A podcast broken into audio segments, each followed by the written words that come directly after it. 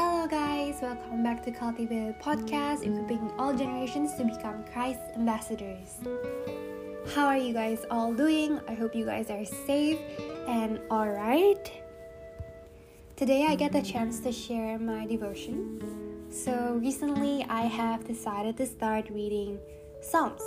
Not that I have never read Psalms, but I just never finished the whole book. However, this decision was made way before this whole corona thing got huge. So it was never really my intention to start reading Psalms to seek assurance, but plainly because I just wanted to finish the whole book.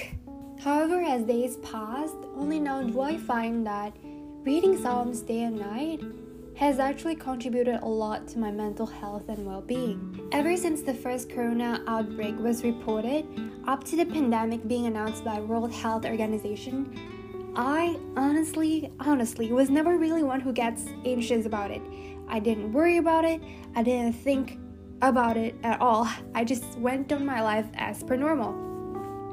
And at that point, I didn't really think it through the reason why I wasn't anxious about it. Because any of my friends would tell you I'm the type of person who gets panic over little things, somebody who overthinks everything. So after a while, I began reflecting as to why am I not anxious when this is the time when I'm supposed to be anxious. Until one day when I was just casually reading Psalms, I stumbled upon this chapter um, Psalms 34. The title of Psalms 34 in the New King James Version is The Happiness of Those Who Trust in God. I will not be reading out the whole chapter today, or else this will be a very long podcast. But I do encourage every each one of you to pause this podcast right now and flip through your Bible to Psalms 34 and slowly read every single verse and then come back to this podcast. Okay, welcome back. so, if you've read through the whole chapter, notice how almost every verse is a declaration of David's faith towards God and how he speaks positivity about God. On verse 4, it says, He heard me and delivered me from all my fears. Verse 6 saved him out of all his troubles. Verse 7 and delivers them. Verse 10 shall not lack any good thing. Verse 15 His ears are open to their cry. Verse 17 The Lord hears.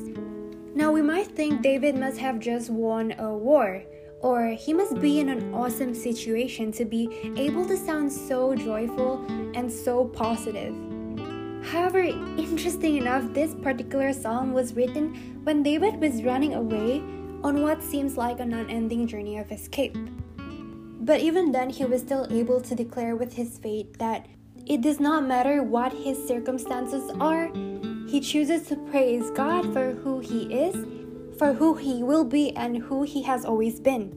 So, what I learned from David is that we all have a choice on our outlook on things.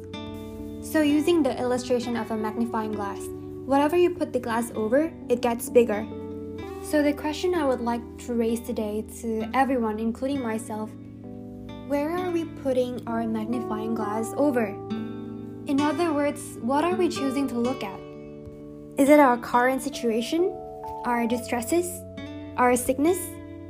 Or will it be to the one who stays true and constant? Jesus is the Lord who hears you, who promises you will not lack any good thing, who delivers you, and who loves you. That is the end of today's devotion. I encourage every each one of us to read the Bible day and night. Little did I know it has always been God guarding my heart all along through His words. And I pray that we may all find peace and joy as we seek Him daily. Stay safe and may you all have a good day today. God bless. Terima kasih sudah mendengarkan podcast kami. Share podcast ini kalau menurut kalian memberkati. Cultivated Podcast tersedia di Spotify dan YouTube dan kalian bisa cek juga Instagram kita di cultivated.podcast. Terima kasih.